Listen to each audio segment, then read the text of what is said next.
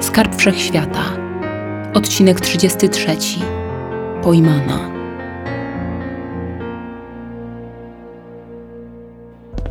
Wiedziała, że Schneider za nią poszła, dlatego zatrzymała się zaraz za drzwiami. Czego jeszcze chcesz ode mnie, niewyparzony jęzorze? Zaatakowała jadowicie, aż Gloria zadrżała na całym ciele jak osika i wlepiła wzrok w podłogę. Jednakże po chwili zdecydowała się unieść głowę i dumnie spojrzeć prosto w twarz dziewczyny z kosą. Chcę zrozumieć. Lina przewróciła oczami. A czego nie rozumiesz? Nie wiem, co tu się dzieje. Zastanawiam się, dokąd trafiłam. Spauzowała na dwie sekundy. Co to było? Co lub raczej kogo u ciebie wczoraj widziałam? Lina przymknęła oczy, przypominając sobie prośbę Faith. Trzeba będzie tę wścibską Schneider uciszyć. Na razie jednak odpowiedziała spokojnie na pytanie. Faith, widziałaś moją towarzyszkę Faith. Daruj sobie pytania typu, kim ona jest, skąd ona jest i jakim cudem potrafi mówić, bo nie odpowiem na nie. Sama nie wiem. Nikt tego nie wie i niech ci to wystarczy. I byłabym wdzięczna, gdybyś nie rozpowiadała naokoło o jej umiejętnościach. Glorii opadły ręce. To kolejna twoja tajemnica. Co jeszcze ukrywasz przed ludźmi, którzy ci ufają? W jednej chwili spokój i opanowanie Liny ulotniły się. Zacisnęła pięść na koszulce rudowłosej dziewczyny, szarpnęła w górę i przycisnęła ją do ściany. Przysunęła się do niej tak blisko, że ich nosy dzieliły zaledwie milimetry. Jej krtań zawibrowała od zwierzęcego warkotu. Po prostu o pewnych sprawach nie powinno być głośno. A ty znowu wtryniasz się tam, gdzie nie trzeba. Gloria na próżno szukała oparcia pod stopami. Zbladła z przerażenia. Zaczęła nieracjonalnie zastanawiać się, czy ma przed sobą człowieka czy zwierzę. Błagam, przestań. Boję się ciebie. poprosiła zduszonym szeptem. Oparcie w cudowny sposób się odnalazło, a nieprzyjemne warczenie ucichło.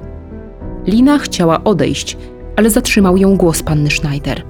Mogłybyśmy porozmawiać? Zaśmiała się pod nosem. Czy ona się kiedyś ode mnie odwali? Odwróciła się bez słowa. Wczoraj nie powiedziałam ci tego, co zamierzałam, bo ty, Gloria przerwała wypowiedź, przypominając sobie reakcję blondynki na stołówce. bo kazałaś mi wyjść, a to bardzo ważne. Więc mów. Wolałabym w bardziej zacisznym miejscu. Wymagania. Zajęłabyś się w końcu czymś pożytecznym. Wolę, jak siedzisz przed komputerem w sektorze technicznym. Gloria rzuciła jej pełne oburzenia spojrzenie, mimochodem poprawiając na sobie pogniecioną przez Linę koszulkę. Całą dzisiejszą noc zamiast walczyć z bezsennością, poświęciłam na ulepszanie programu deszyfrującego rozkazy płynące od dowództwa stolicy do garnizonów rozsianych po osadach D77. Teraz mam wolne. Lina miała ochotę coś tej rudej czuprynie odwarknąć, ale jej uwagę odwrócił ruch na końcu korytarza. Różowo-pomarańczowa kubka piór leciała w ich kierunku w zawrotnym tempie. no, Lino! Co ona wyprawia? Dziewczyna oburzyła się w myślach. To, że czasami pozwalam jej powędrować po bunkrze, nie oznacza, że może sobie tutaj teraz latać i wydzierać się na całe gardło. Chyba totalnie jej odbiło. Faith wpadła na nią, wczepiła się drobnymi pazurkami w jej ubranie i objęła ją skrzydłami, jak zatrwożone dziecko. Wybacz! Sama nic nie mogłam zrobić. Darla i Ike byli na polowaniu. Nie krzywdź mnie, błagam! Lina odepchnęła od siebie zdruzgotane zwierzę i zapytała – O co ci chodzi, Faith? Co się stało? Aresztowali Dianę pod nieobecność kotów. Błagam, tylko nie... Łabędzica, stojąc na ziemi, zasłoniła łepek skrzydłami w oczekiwaniu na cios. On jednak nie padł. Zdziwiona, wyjrzała spod rozłożonych wachlarzowato lotek. Osłupiała lina, z martwym wzrokiem, trwała w bezruchu z rękami opuszczonymi wzdłuż tułowia. Potrzebowała kilkunastu sekund, by poruszyć wargami, Mamo! wyszeptała. Mamo! Wydarła się nagle z pełną mocą. Tupnęła nogą z siłą, która wstrząsnęła korytarzem. Na głowy dziewczyn i ptaka posypał się tynk z sufitu. Tylko spokojnie! Poprosiła Fej. Nie! Padła gwałtowna odpowiedź. Wiesz, które więzienie? Tak, ale To wojna! Gdzie Darla i Ike? u ciebie. W dystrykcie nie mamy już czego szukać. Po co? Przydadzą się. Nie chcesz chyba zmusić ich... Łabędzica przerwała, patrząc badawczo na przysłuchującą się wymianie zdań Glorię i ściszyła głos. do użycia ich mocy. Przydadzą się. Powtórzyła stanowczo Lina. Zwłaszcza Ike się przyda. Lino, Faith usiłowała zaoponować. oni są jeszcze stosunkowo młodzi i niedoświadczeni. Naprawdę rzadko korzystają ze swoich niebezpiecznych umiejętności. Ale mi pomogą. E, jeszcze nie wyzdrowiałaś. Ptak chwycił się ostatniej deski ratunku, przypominając o niezagojonych ranach dziewczyny, ale ona puściła tę uwagę mimo uszu. Zwróciła się natomiast do stojącej z tyłu zszokowanej Sznejdrówny. Glorio, wykorzystaj urządzenia nadawcze z sektora technicznego i zwołaj z mojego rozkazu wszystkich wyższych rangą żołnierzy do pustej sali treningowej na dół. Mają być w komplecie za 10 minut. Tak jest! Zmartwiała Gloria, ocknęła się. Wpatrywała się przez chwilę w roziskrzone nienawiścią zabójczo-niebieskie oczy dziewczyny z kosą. Przełknęła ślinę w wysuszonym nagle gardle i potupała z ingletanem na nodze przez korytarz H, wiodący do wskazanego sektora. Poszykowało się coś poważnego. Dominik miał rację, Przeraziła się swoimi myślami. jak w filmie. Wróciła pamięcią do rozmowy z młodym Scullim sprzed około tygodnia. Oni coś kombinują. Chłopiec był o tym przekonany.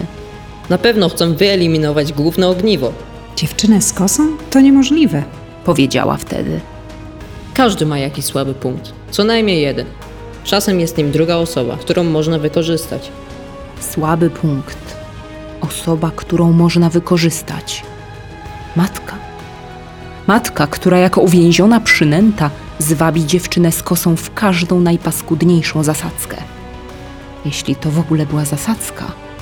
Ilu ludzi mogło znać tę waleczną, mało urodziwą, ponad 40-letnią kobietę jako matkę wroga publicznego numer jeden?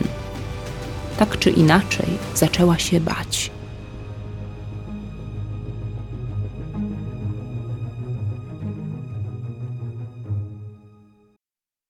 Darla i Ike siedzieli zatroskani w siedzibie Liny. Oni nigdy nie pozwalali sobie na zwiedzanie podziemi Ceterii. Zbyt wielką panikę wywołaliby swoim wyglądem wśród ludzi. Podnieśli łby, słysząc jak uchylają się drzwi. Ale to była tylko Faith. Spojrzeli na nią pochmurnie w oczekiwaniu na relację.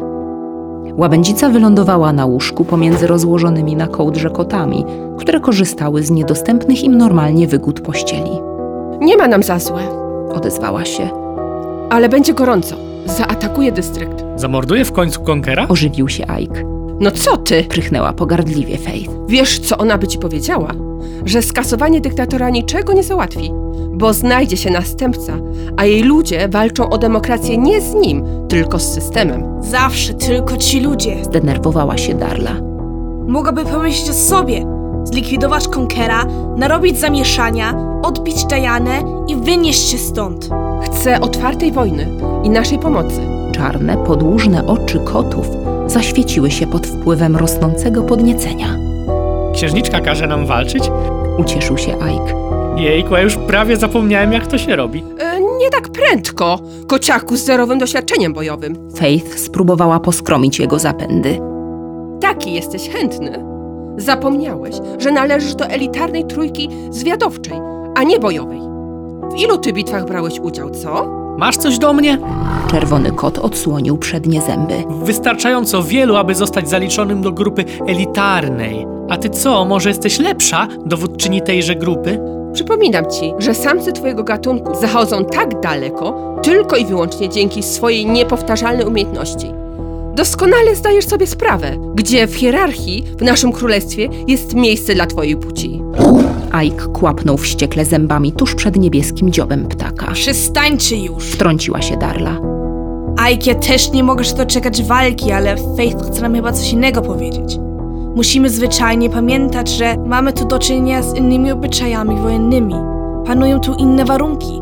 Od lat nie braliśmy udziału w żadnej bitwie, a ta w dodatku będzie odmienna od wszystkich poprzednich. Dlatego zaklinam was, hamujcie się. Zresztą nie zależy wam chyba na ogólnoświatowej popularności. Myślisz, że będzie telewizja? Nigdy nic nie wiadomo. Spokojnie, Darla bagatelizowała całą sprawę. nie rzucimy się aż tak bardzo w oczy. Mrugnęła rezolutnie, wewnątrz cała naładowana już chęcią walki.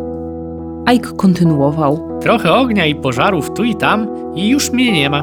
Zaśmiał się bardziej do Darli niż do upokarzającej go Faith.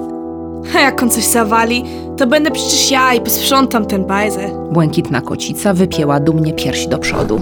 Kajk fuknął na nią, udając obrażonego. Zaczęli się ze sobą przekomarzać, podgryzając za uszy. Niestabilne łóżko gruchnęło i zawaliło się pod ciężarem dwóch zabawiających się 200-kilogramowych zwierząt Jakoś mnie to nie uspokaja. powiedziała do siebie Faith. Miała bardzo złe przeczucia. Zerwała się do lotu. Zanim pchnęła drzwi swą złociście opierzoną piersią, poinformowała jeszcze przyjaciół. Uderzamy na więzienie. Dziś w nocy.